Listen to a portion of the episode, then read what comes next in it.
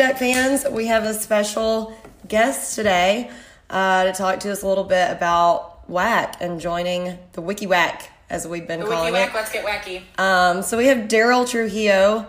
Uh, we're so pleased to have him join us. Derryl, tell us a little bit about you work with the CBU Lancers. Tell us a little bit about that. Yeah. Um, I'm a, a contributing writer for WACHoopsDigest.com.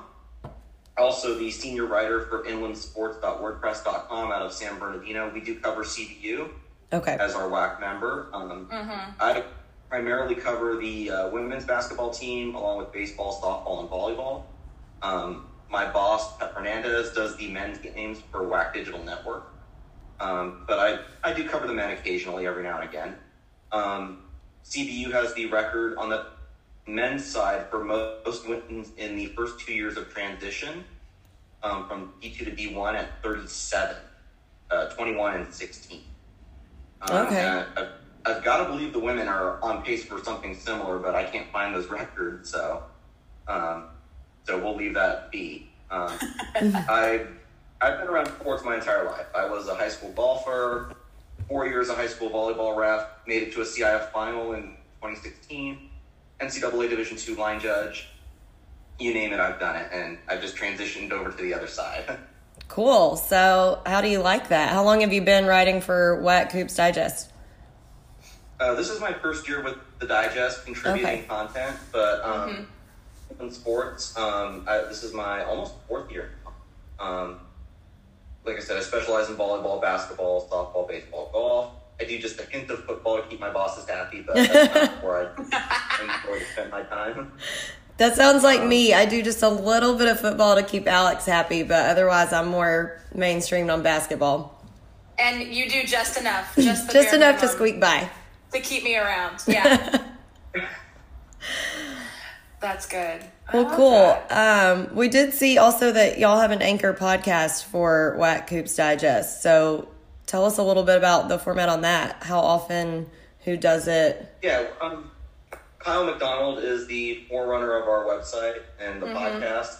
Kind of does that that end of thing. Um, we try to do it once every week or week week and a half or so. Um, like some weeks, like last week, you just you know with Grand Canyon and New Mexico playing, we thought we'd hear from both sides of the rivalry, so we got both radio guys um, for GCU, New Mexico, and New Mexico State. Um, not sure what we're going to be doing this week. Um, schedule in the WAC is uh, for CBU to visit New Mexico State. I want to say that game is being played at Utah, but That- that those sounds right.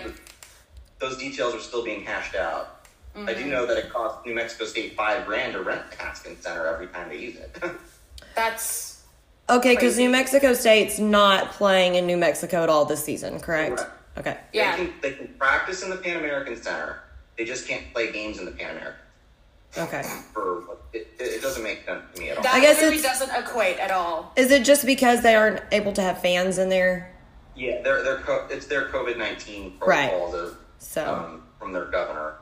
yeah. Um, they, they, they are in New Mexico. They're not even playing any high school sports. Although I think the NMAA was given a clearance to resume in the last couple of weeks. I'd have to go back and look at that. Interesting. Hopefully, yeah. Man, I don't know what Texas would would do if we didn't have any high school sports in Texas, especially football. There They would have probably been would. mutiny against David if that had happened. Oh, I mean, there'd have been an absolute like riot at the Capitol building. yeah. One for a year is enough. Um, Right? okay, so since you kind of mentioned the uh, the CBU New Mexico State, is that pretty much the biggest rivalry in the WAC? The GCU suit, yeah. That, well, we have a couple of deep- pretty good rivalries in the WAC. We have, you know, GCU and New Mexico. Uh, the Lopes are, a, you know, a recent Division two to Division one, uh, completing the transition, um, and they. I don't know if you all remember from the presser, but there was some talk about GCU maybe adding football. There was But talk, yeah. President Mueller kind of squashed that. He's like, we want to be a basketball school, and in order for them to win a to be a basketball school, you got to be able to beat the best. And in, in the WAC, it's New Mexico State, and they did that last weekend. They sw- they took both games of the series um, at home. Yeah. So, I mean, just to look, you know, kind of let your listeners in on kind of some history of the WAC. New Mexico State on the men's side, five of the last six regular season titles, five straight um, WAC tournament finals, or as we like to call it, Whack Vegas. I love that. I like it too. I love that. That should be on a shirt if it's not. I'll let Rachel Vigil from WAC Digital know. Maybe she can come up with it because I'm not that artistic enough to do it. yeah, if not, we'll make us some to wear We'll the make, first we'll time. make some shirts to wear. yeah. Yeah, Um, I'm going to the conference tournament actually. Um, I'm going to see if maybe I can get out there this year and see what what the rules are for them letting you know media into the arenas, or if we have to work remotely, or Right. all those things because we just don't know. My the only conference tournament I've done in my career was CBU's final year in Division Two. I did the Pac West tournament, which they hosted in the event center. Oh, okay. So it was local. yeah, yeah, exactly. It was an Yeah. easy week for me. I didn't have to commute. Um, the only t- hard part was it was CIF finals basketball week too. So it's like, okay, what do I do? Do I do high schools or do I take CBU's final Pac West uh, tournament? And I chose to take the Pac West tournament. Nice. Yeah, I probably Probably would have chosen that too, to be honest. Yeah. Yeah, one place, four games, you know, ten Yeah. games in three days. Simple. Can't beat that. yeah. Yeah. that is, I agree. I agree. Um, so yeah, so there are, are there any other rivalries in the WAC that we have to get ready for? I mean, because obviously you Yeah. know that Sam Houston and us, like we are, we are big rivals. We are the pretty much the number one rivalry um, in the Southland. I mean, we're the biggest and the oldest. Um, you know, we've had kind of smaller rivalries here and there. I mean, obviously we have one with Northwestern across the across the border, and then um, you know, slowly but surely, I feel like ACU and us have kind of started like bumping heads a little bit. So, um, any other rivalries we should uh, be? Oh, yeah. Yeah. Um, so you know, CBU and Grand Canyon, just because of proximity and the fact that they both D two to D one transition programs, CBU will be finishing that process next year. Um, they're WAC tournament eligible this year by a vote of the uh, administrators of the WAC. Um, basically, is like, hey, they've done so well the last the first, the first couple of years. Let's kind of go ahead and reward them. in. yeah. Yeah. Um, and then you have the Utah corridor.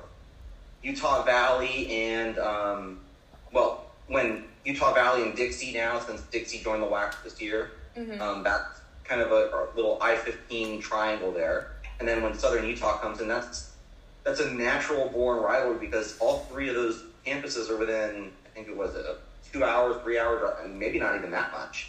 Wow. Yeah, So- that's close. really the biggest thing there is now Seattle becomes the outlier of the WAC. They have to fly everywhere on on their own. Mm.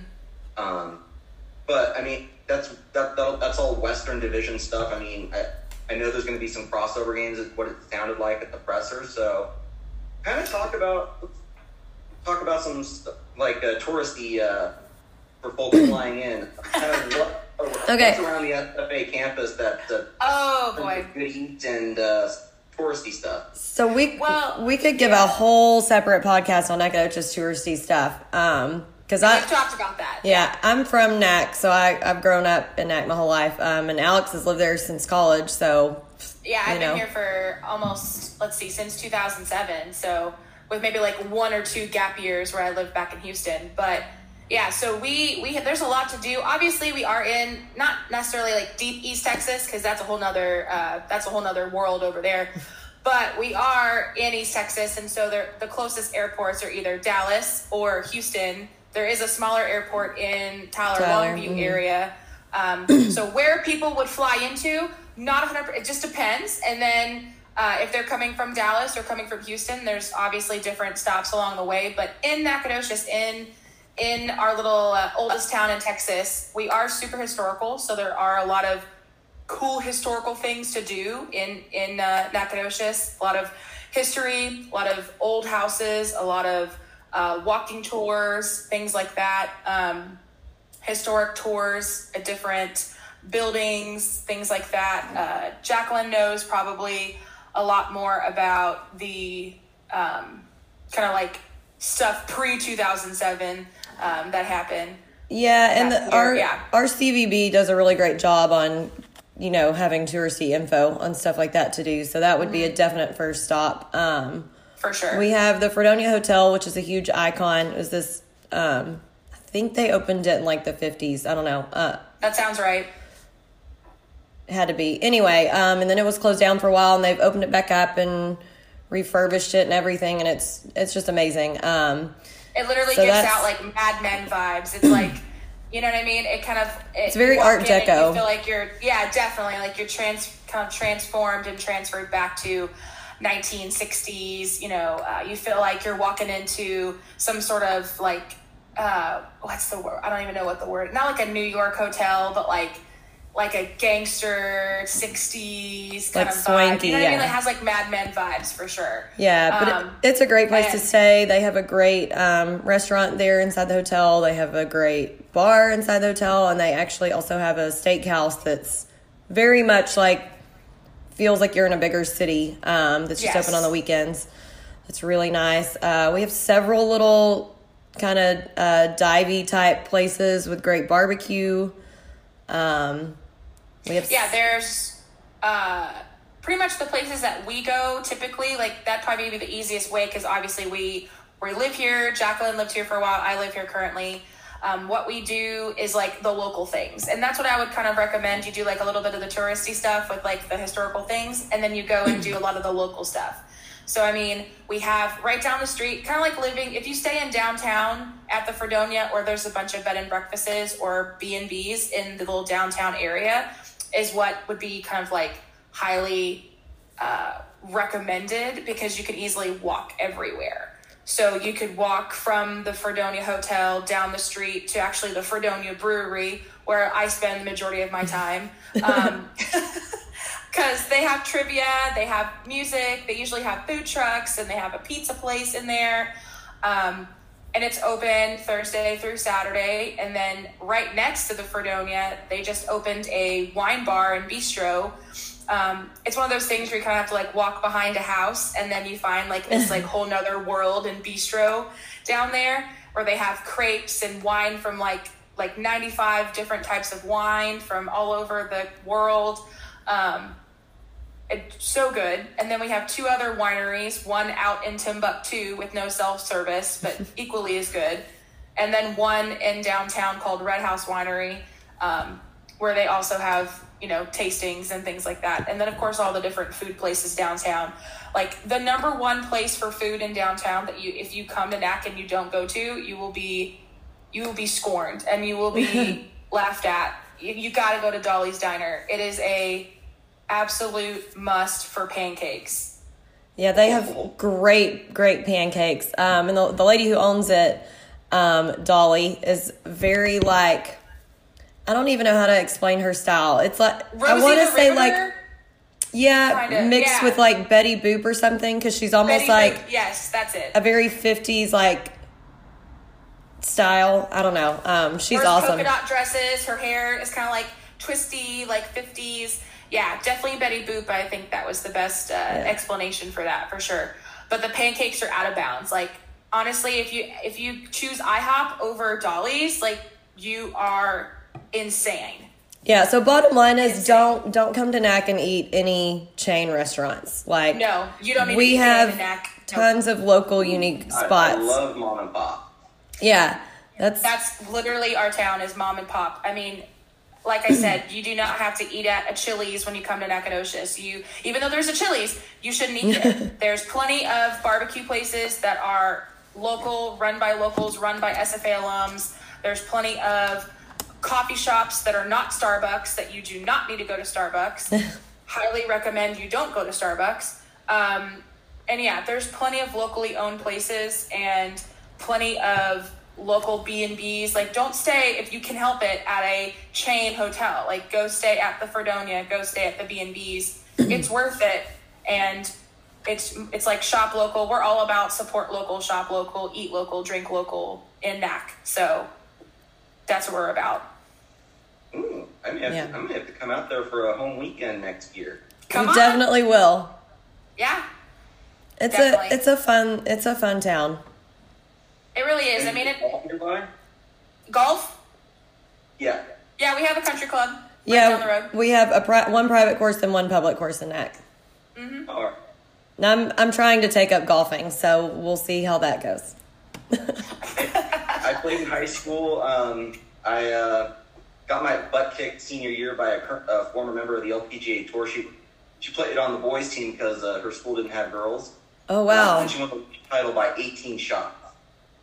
Oh my god. And now I'm taking lessons from her. Yeah. yeah. Oh, sweet. well, Well- that's a great that's a great mentor then. Perfect. Yeah. yeah. And she does videos, so if you get started, I'll, I'll I can put you in contact with her. You will have to. I'm I'm going to be taking lessons this summer at one of the country clubs here in Tyler, so I'll need all the help I can get. All right, I we're love playing when that. we come out there. Okay. And I, I, I, I love golf. I've played golf. I'm not the best at golf, but I am one hell of a caddy. I will, I will say, I am. I used to caddy for my Walk out of uncle. This. Oh yeah, We can let's walk out of this. I can make my travel budget. go. Let's. I mean, let's All right. go. I mean, there's plenty of stuff to do around here. Like we said, I mean, if there's any guy, anybody have any questions about Nacogdoches, but I mean, again, the one kind of negative is the fact that it is like farther from, uh, you know, from like a Houston airport. It's two hours from Houston, about three or four hours from Dallas. Um, and if you can get a flight into the Tyler Longview, that's about an hour ish. Okay. Hour Yeah, and a half. hour and a half, So, yeah. Hour and a half. Yeah. So I mean, that's like the one drawback, and that's why it's kind of been usually pretty hard to get teams, bigger teams, to come to us because a our environment is so hectic. Um, because we have such a big home card advantage, and B because it's like there's not really a lot of airport. yeah. But yeah. hopefully that'll change soon. Yeah. yeah. yeah. Um, I mean, we do have a count. We have county airports, but like you know, for big charter planes, I don't know if like they can support that or not, type thing. Um, but yeah, any other questions you guys have about Nacogdoches? We are we are the go tos. We got it. Okay. Um, I, let's talk some hoops now. I saw the first half of that SFA and Houston game, and then ESPN, watch ESPN just.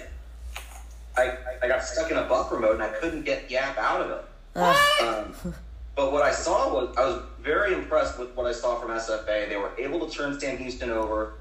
They were able to take good quality shots on offense.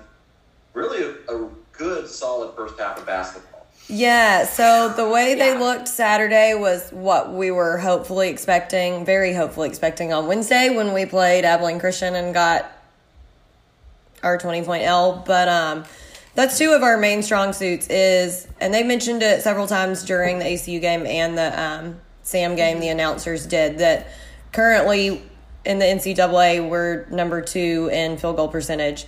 Um, so we we do take very good high quality shots. Like we look for a good shot before we're just airing stuff up.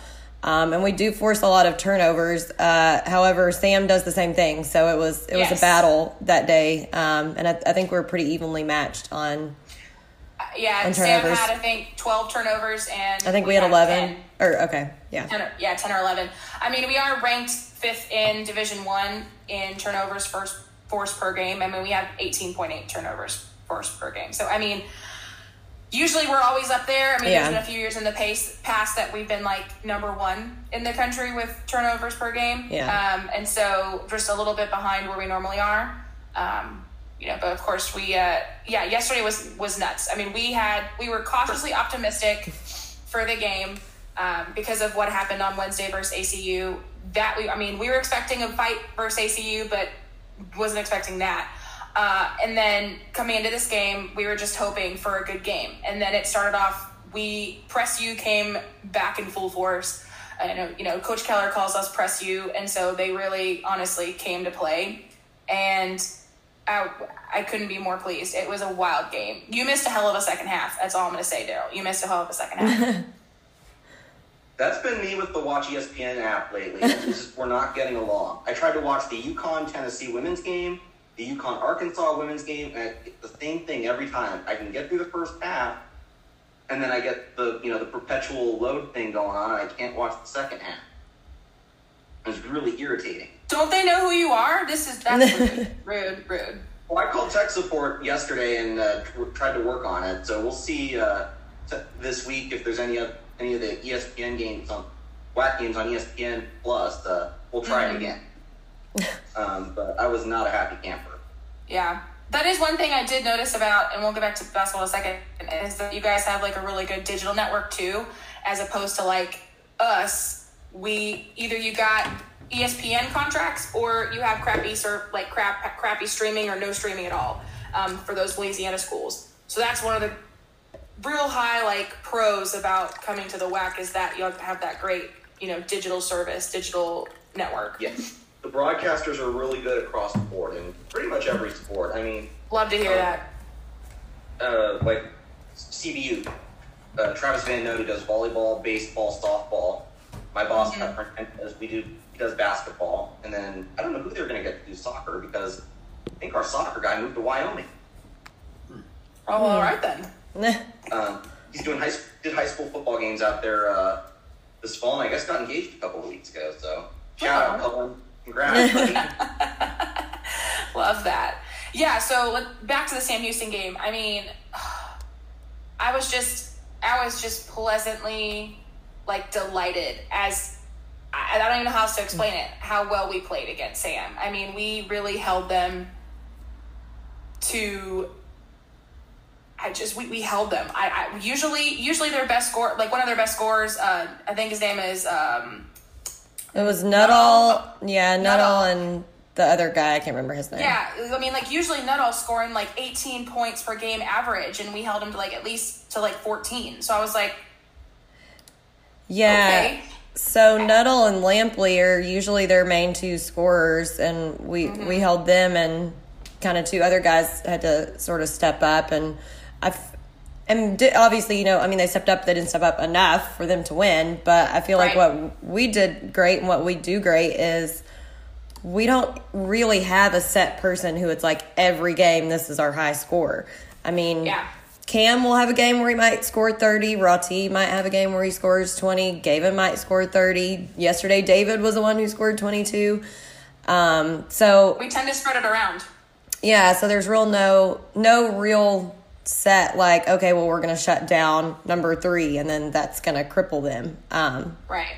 because we just have other people who'll step up. So Yeah, and they tried doing that. They tried to shut down Gavin, which they did a little bit, but not, you know, as Yeah. much as they probably wanted to. They tried to shut down Cam. Cam, which I mean, again, Cam still came out of the game with um, how many points did Cam have? I forget. I think he was still in double digits. So I mean, I don't. Think He had nine. really- he had nine. Yeah. Okay. Well, that's not as normal, but anyway. But I mean, what he missed, you know, didn't have in points, he kind of made up for in other places, which is kind of normal for them.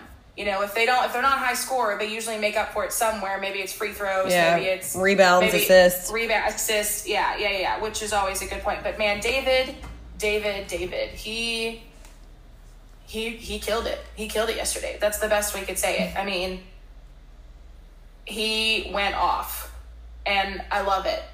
Still love it. He's been doing really well the past couple games. I mean, I feel like in the beginning of the season, he's been really kind of like very chill, not really, not saying he not stepped up, but like kind of just cruising along there. But then the last few games, he's just been like firing on all cylinders and really kind of stepping up in the scoring points wise, which is Is that a, is it kind of this matchup kind of a preview of what we might see in a Southland tournament final? Oh, yeah. Um, should we reach that point? yeah. I mean, depending on whether or not the NCAA approves our postseason Well, yeah. uh, sanction. Yeah, yeah, yeah. So that's still kind of like up in the air if they're gonna move it back to this season or not. I mean, if they move it back to this season, then our main goal, and Coach Keller talked about this last night, and so did David, I think, in their post game presser, uh, basically saying like we're at this point, like they're playing for the regular Southland regular season conference title. Um, just in case it gets approved, they, then they won't be in the postseason. Um, yeah, so if it gets approved, we won't be in the postseason. We're going for we're going for the jugular. We're going for the regular season title. Um, and if it doesn't get approved, then I fully intend on seeing SFA versus Sam in, or even SFA versus ACU if they can, you know, beat Sam Houston um, in in the in the final matchup. But I mean, again, we got to get there, and if we're we're there, then yeah, it's gonna happen. If not, then it's obviously gonna be probably ACU and Sam. And- And full disclosure, I'm not a big conference tournament guy. I fully believe the NCAA tournament berth should be based on you know the two or three months of work and that you do in the regular season, not somebody getting hot for what, four, three or four days in the month of March. Yeah.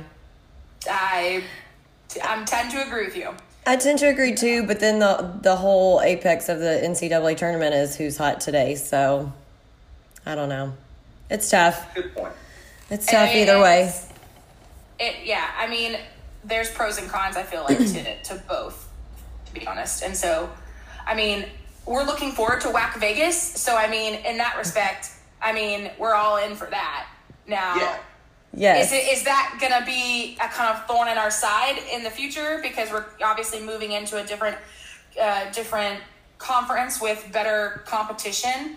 Um, yeah, that may that may suck for a few seasons moving into it, but just because of the fact that we're so used to being like top dog in in ours, and we may be moving into a conference where oh crap, we kind of have to fight. We're not, not really top dog anymore at the moment. So. Um, Well, I, I get the feeling. I, I don't know how they're going to seed the tournament just because that wasn't kind of announced at the presser. right, But you got to imagine it's going to be some kind of format where it's going to be like, you know, maybe they'll take four teams from the, the Texas division and the top four from the West division, put them together in Whack Vegas, or That- something not too similar. we literally That's exactly what we had discussed because I mean that's just the most simple and obvious way to do it. So we had literally had that exact conversation i think yesterday and because we were sitting there thinking like well how will that even work it's like well since they're doing divisions you'd think that they'd pick a few from over here and a few from over there stick them all at whack vegas and then duke it out um, that just seems like you said logical the most logical step but we always know that sometimes what we consider to be logical isn't what everybody else considers to be logical so Oh yeah. yeah especially when it comes to the You NCAA. guys, um, Yeah. You guys did Duke a couple of years ago. I want to kind of talk about. Do you guys still feel like the program is kind of r- riding the wave from that victory in Cameron Indoor? Like uh, Coach Keller has a whole bunch more credibility and you know kind of room with the program. You know, if there's like a stumbling year or something, like Well- hey, he he beat Duke a couple years ago. So I'll I'll start because I have a lot of things. But so it was actually only a little over a year ago. It was last season, um, right before Thanksgiving, uh, and I, I think we are still, but in we are and we aren't, but both in good ways, if that makes sense. Um, I think it did obviously bring a lot of recognition to our name, and people are kind of like, oh, Keller, you know, Keller knows what he's doing. Like they've got a really strong program. Um, and yeah, I mean, we beat we beat Duke at Duke and broke an almost twenty year home game win streak. So yeah, we're like I'm gonna have it engraved on my tombstone. Like we're gonna live on that forever. But Yeah. at the same time, I think the very next day, you know, Keller had multiple um, calls with different people, interviews, and he said, you know, that he told the guys, okay, like enjoy this day because tomorrow this day is over and we're on to other things. So I, I think he really made them enjoy the moment and then realize that moment is over and you can't you can't stake your success on that game for the rest of the season, you know? Um, so I think we moved forward from it pretty quickly. I know Alex Yeah, probably has I- more stuff. Yeah, I mean, just to kind of again reiterate the fact that I feel like a lot of these guys, especially Coach Keller, like are super humble because we beat Duke, and then they left that same night to come back to Nacogdoches, and then literally it was Wednesday prior to Thanksgiving on Thursday. And where were these guys at? Were they doing pressers? Were they doing this? That no, they were over here feeding, doing like the the homeless shelter feeding food. I mean, that, that's what they do. Like they come back and instead of, you know, doing all these big like, you know, welcome home parades or, you know, all these, you know, big recognition things, they're over here handing out food at the, at the shelter, you know? So it's like, they're just these same the small guys from the small town in Nacogdoches. They had an amazing game, a huge upset, which we will always, always, always talk about and always remember. And but I still but I feel like that as soon as that was over, they still got back to business because they still had a whole conference to play. And it was just luck of not necessarily the Duke win, but just as well as they played last season. Like they, I mean, what were they? Twenty eight and three was it? Yeah. Yeah, yeah, yeah. So, yeah, see, I don't remember these numbers. Jacqueline does. Um, and so, I mean, we didn't we didn't have to just basically almost destroy everyone in conference except for maybe like one game. I mean, we could have came into the conference play and, and even though we played well against Duke, we could have came into conference play and totally got our butts handed to us. I mean, and so they are, but they're not. You know, like they're still riding the wave because I mean, Nate was at the game yesterday. Nate Bain, he was at the game yesterday at SFA, coming to the Sam game. He was wearing his number thirty-two jersey, um, and people are still talking about him. They're still mentioning him.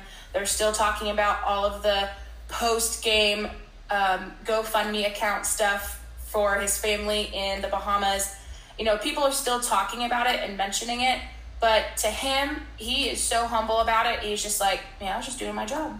Like, oh well, you know, like they're, you know, they, they didn't ride the wave for long. You know, they were like, okay, got to get back to business type thing. So, um, they'll still talk about it. Nate will still mention it, but I mean, he's super humble about it.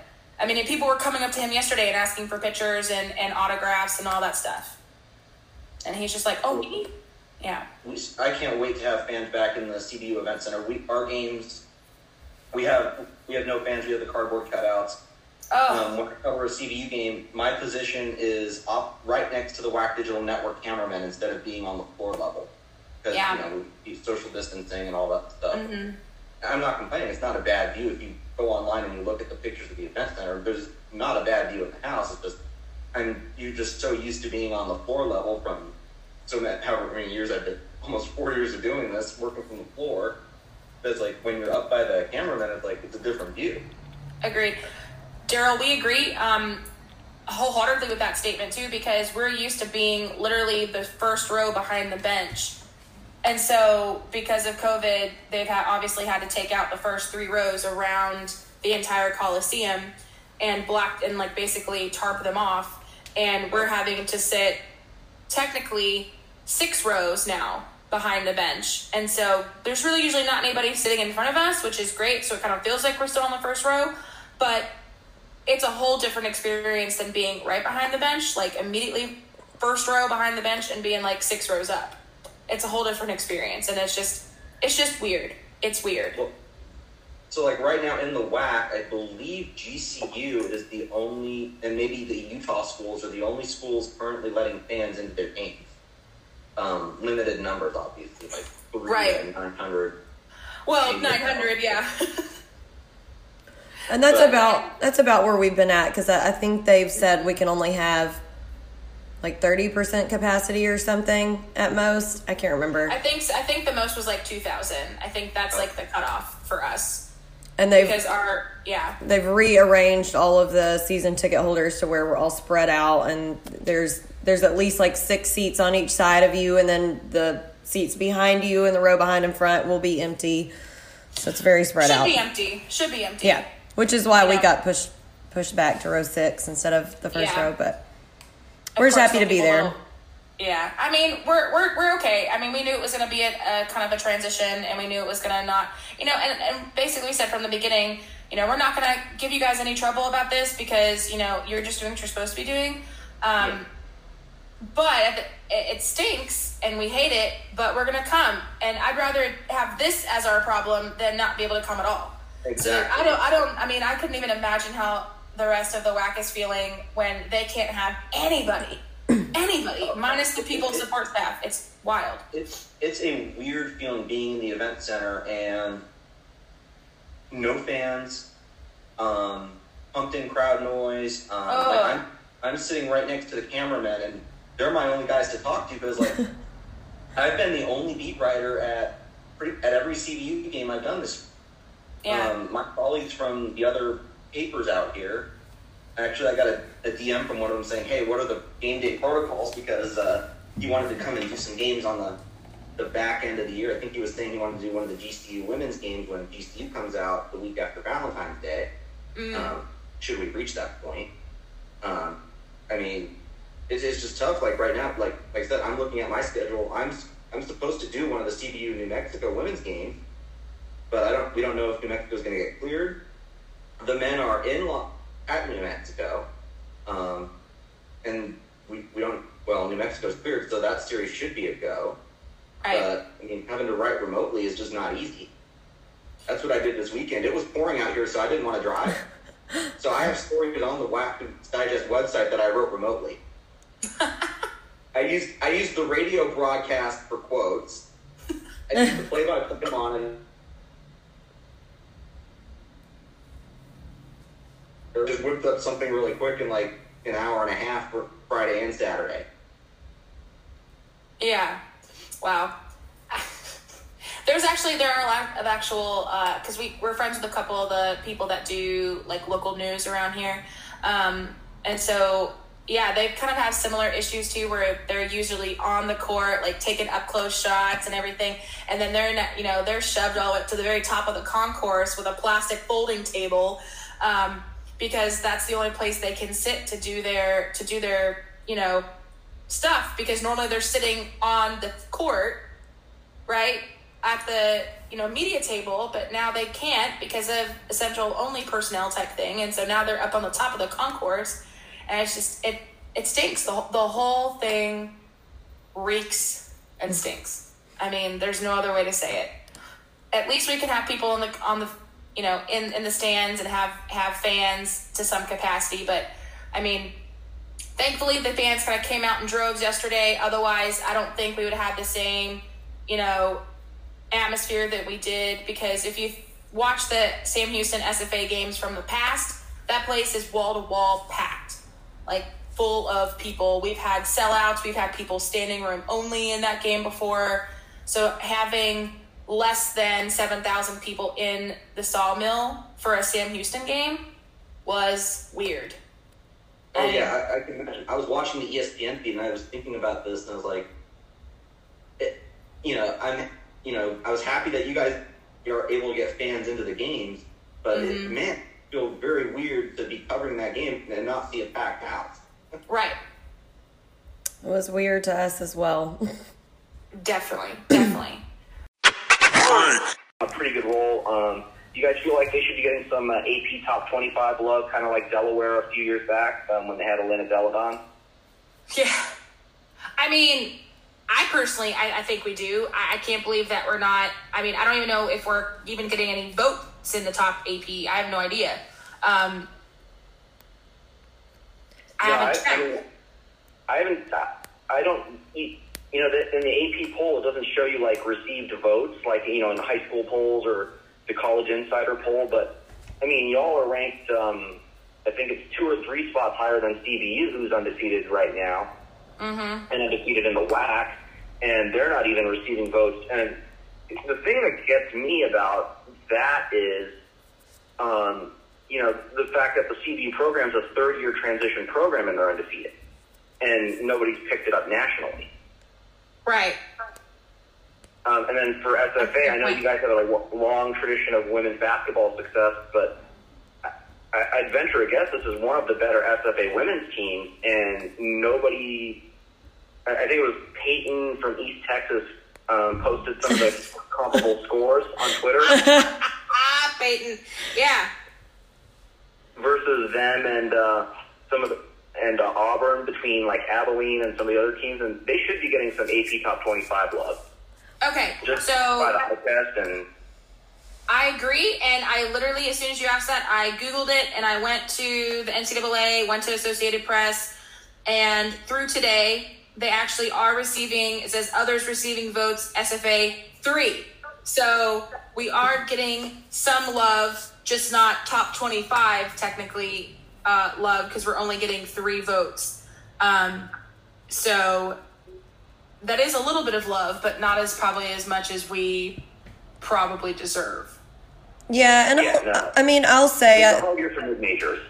yeah, and I, th- Yeah. I think I can speak for both of us. Obviously, we're going to be a little biased because we we see them and we see how good they are day in and day out. Um, you know, against all these different opponents. So of course, we would love for them to get more more Absolutely. appreciation, but at the same time, um, you know, it's like like Alex mentioned with our proximity to major airports. It's it's really hard for us to get anyone bigger or better than us to come play us at home and then you know those road games and bye games are kind of few and far between when you can get them so i mean we really haven't played uh, just and this season is just crazy because of covid anyway but we've really only played a few schools that are that are really big enough for people to recognize and kind of look look at us because the the ladies kind of the big the big schools they've played this season is uh, Arizona State and we lost by nine. Um, we played U of H and we only lost by two, uh, and then we did beat Auburn at Auburn by thirteen. Um, so that was a really great game, but you know, one one really great win against a bigger school is is I'm not saying it's not enough, but you know, it, it's just enough so that doubting people can still say, well, they just got lucky that one day.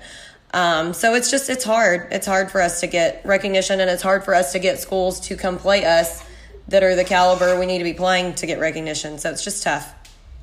Yeah. Definitely. Yeah, that, that was yeah that was my last question. Just because as a mid-major fan of hoops, I mean, I you know I, I, I watch more mid-major stuff. I watch more like uh, Missouri Valley, uh, um, Colonial, Big West. I mean, I'm responsible for the Big West. I cover UCR um, a little bit, and obviously the WAC stuff. So I was like, I was watching the the Sam game on Saturday, and I was like, wait a minute, they should be at least getting some AP votes. Uh, totally agreed. And being there in person, watching them on Saturday, I mean, again, lights out. I mean, they're they're absolutely crushing crushing girls teams in the Southlands. Like all the ladies teams, all the women's teams in the Southland, they're crushing them. So I mean, you would think that they would get more more AP love. Now that I know they're getting a little bit of love, again, that's good. Should they get more? Yeah, but at this point, again, like you said, AP doesn't really like to cater to mid majors very much either. So, um, I will say this: when, when you guys are coming into the WAC next year, um, Grand Canyon right now on the women's side is leading the nation in turnovers at just under, I want to say it's 27 last time I looked at the number.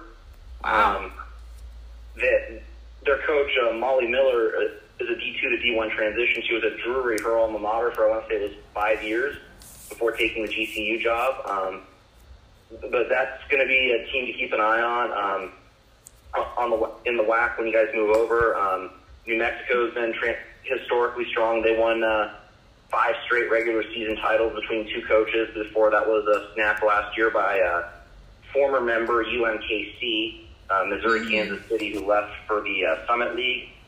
And I think the CBUT program is going to be pretty good for a little while, even though they uh, have a few seniors graduating at, at the end of the season. Uh, although with the new rules, we'll see what that looks like.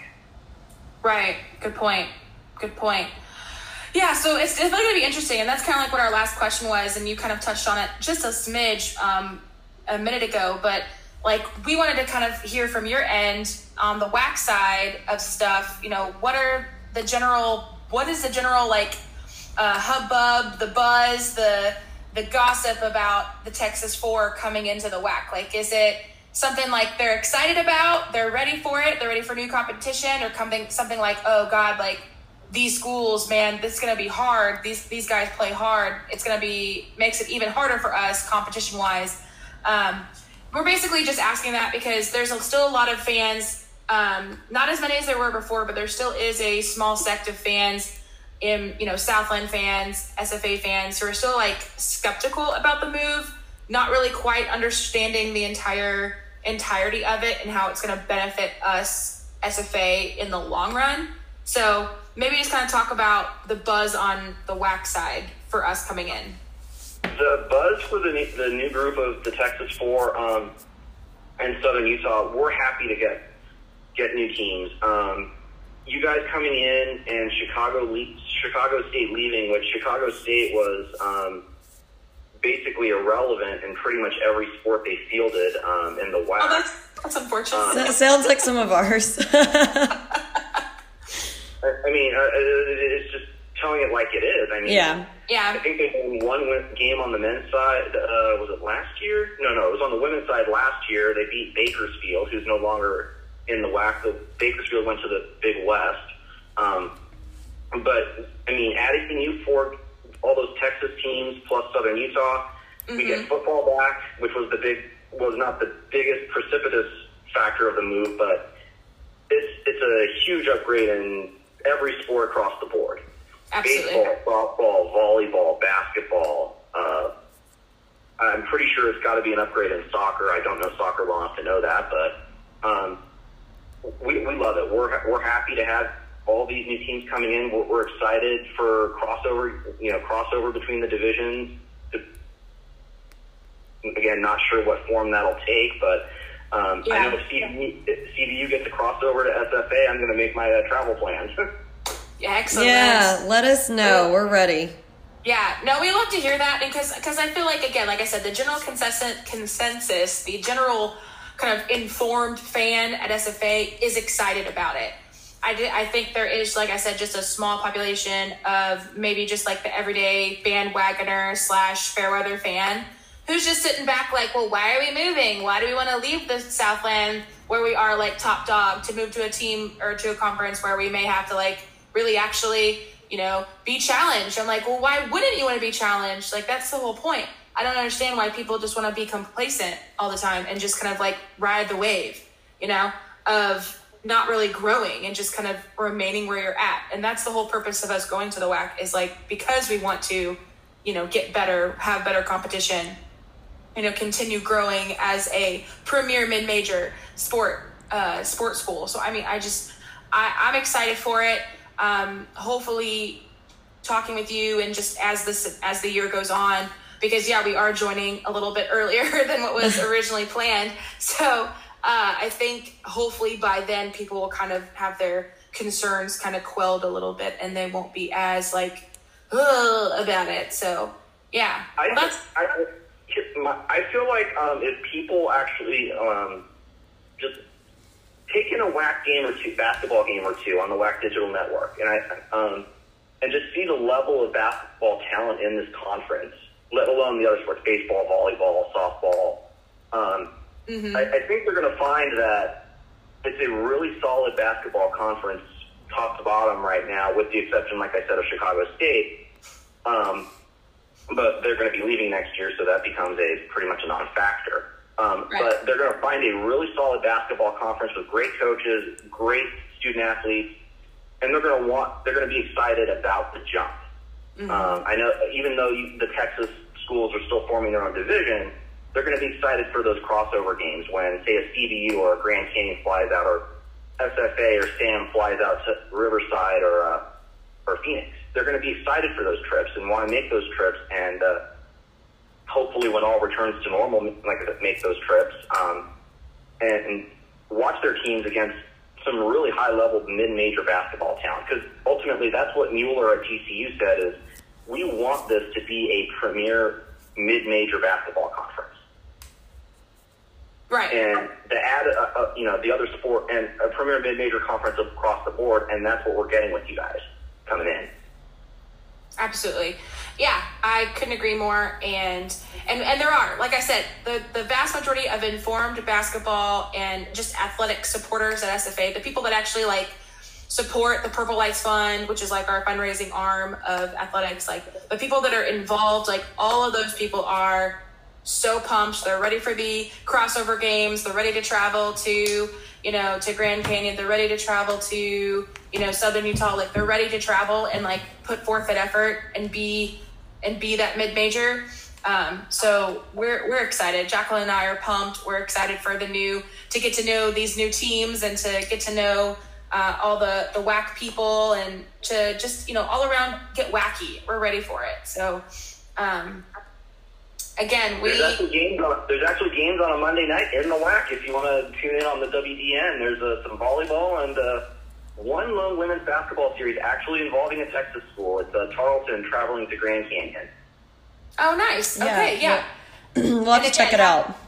Yeah, we'll have to because again, you guys have that amazing digital network, which we are super excited about too. So that way, more fans can take in more sports um, on a better platform. So that's Yeah, I, I I feel like the Southland uh, broadcasters were not very good.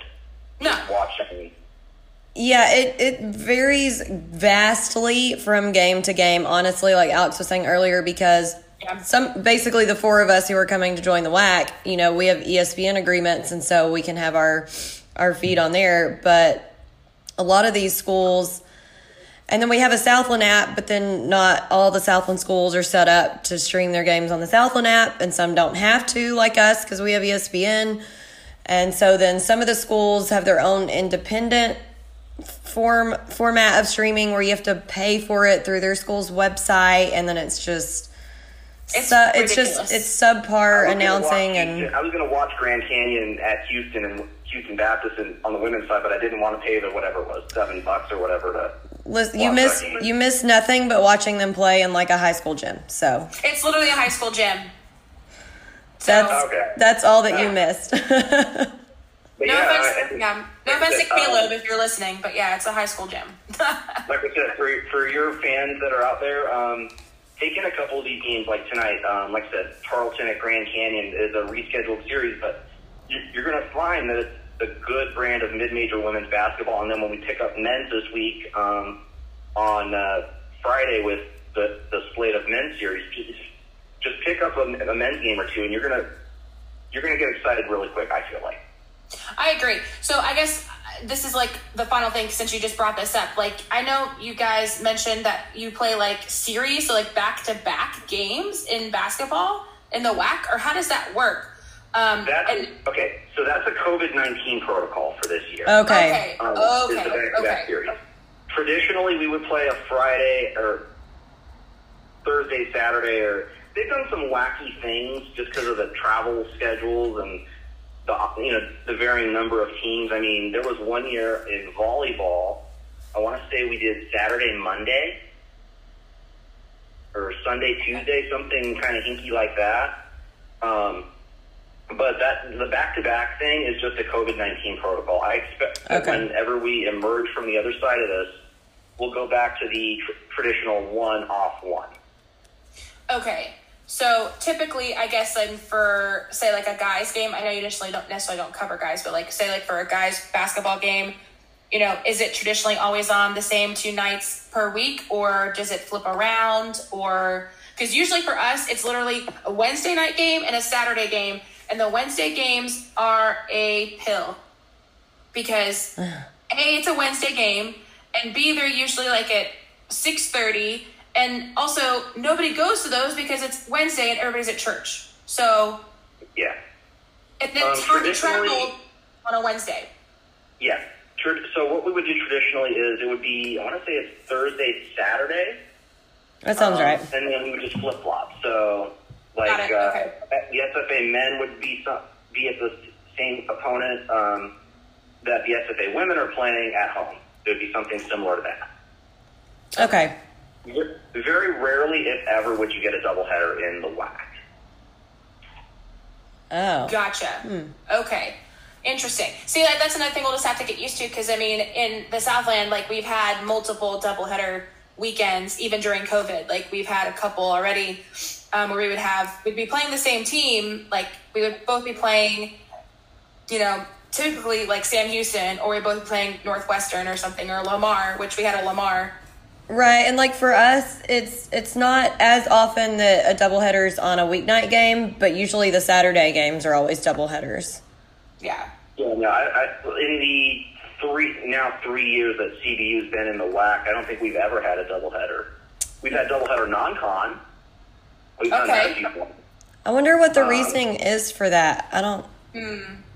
That's a very good question. That's actually something I'd probably have to ask Chris Thompson if I get to talk to him at WAC Vegas, the uh, WAC media director. Yeah. I would love for you to um, pose that question because I, I just feel like for home game, like for a home weekend game, why wouldn't you want to have a doubleheader and then your your fan base has the opportunity to see both men and women play and not be divided trying to decide if they're going to Pick and stay or travel? yeah. yeah.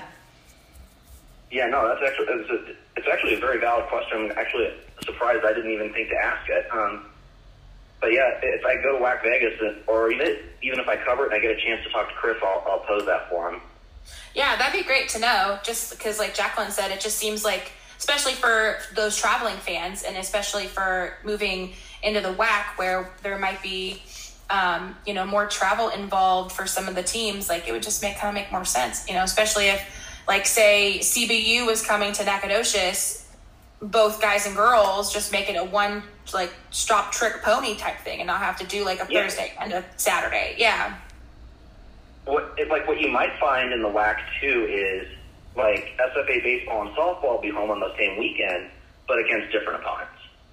Mm-hmm. Um, you might Yeah. find that because there's and there's actually on the baseball and soft, baseball side of things, there's a couple of baseball only schools in the WAC. Um, Sacramento State and I want to say it's Northern Colorado.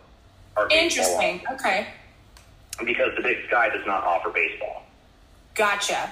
Gotcha. I know we'll have to do the same thing that we did when we were in the Southland for like uh, uh, for like bowling and for beach volleyball because Yeah. uh, even though the Southland has bowling, um, there's not that many member schools in the Southland that have bowling. So they're in like it's a Southland Conference bowling, but it's like a bunch of other schools that don't even aren't even in. Uh, they're just like bowling only, or not necessarily Yeah. bowling only, but yeah. But you get at my point. Yeah, we.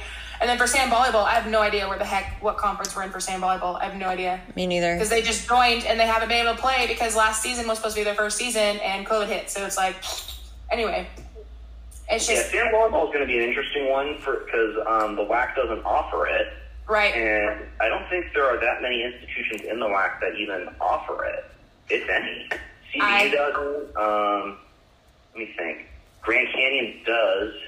Okay, Uh, um, I think they might be the only ones. Come to think of it. interesting.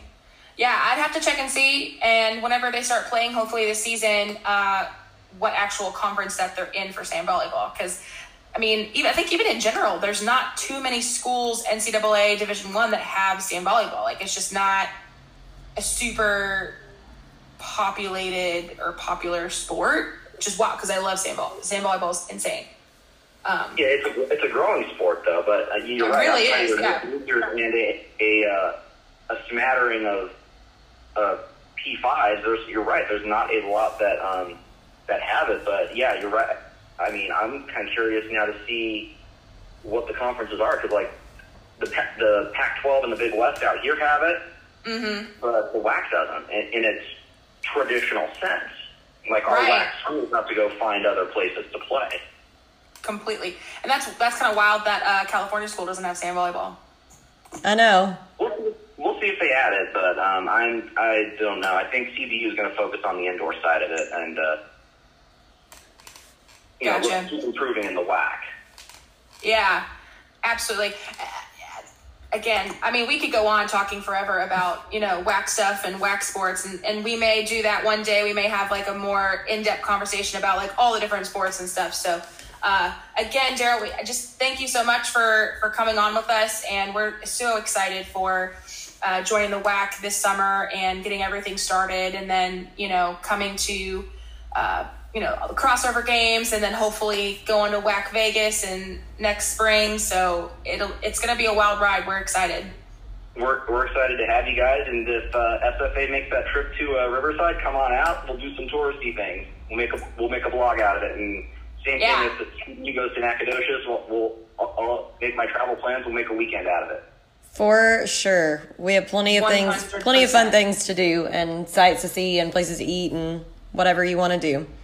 Yeah, All right. that super excited about it. All right, again, thank you, and hey guys, always remember to axe some jacks. With Alex and Jax.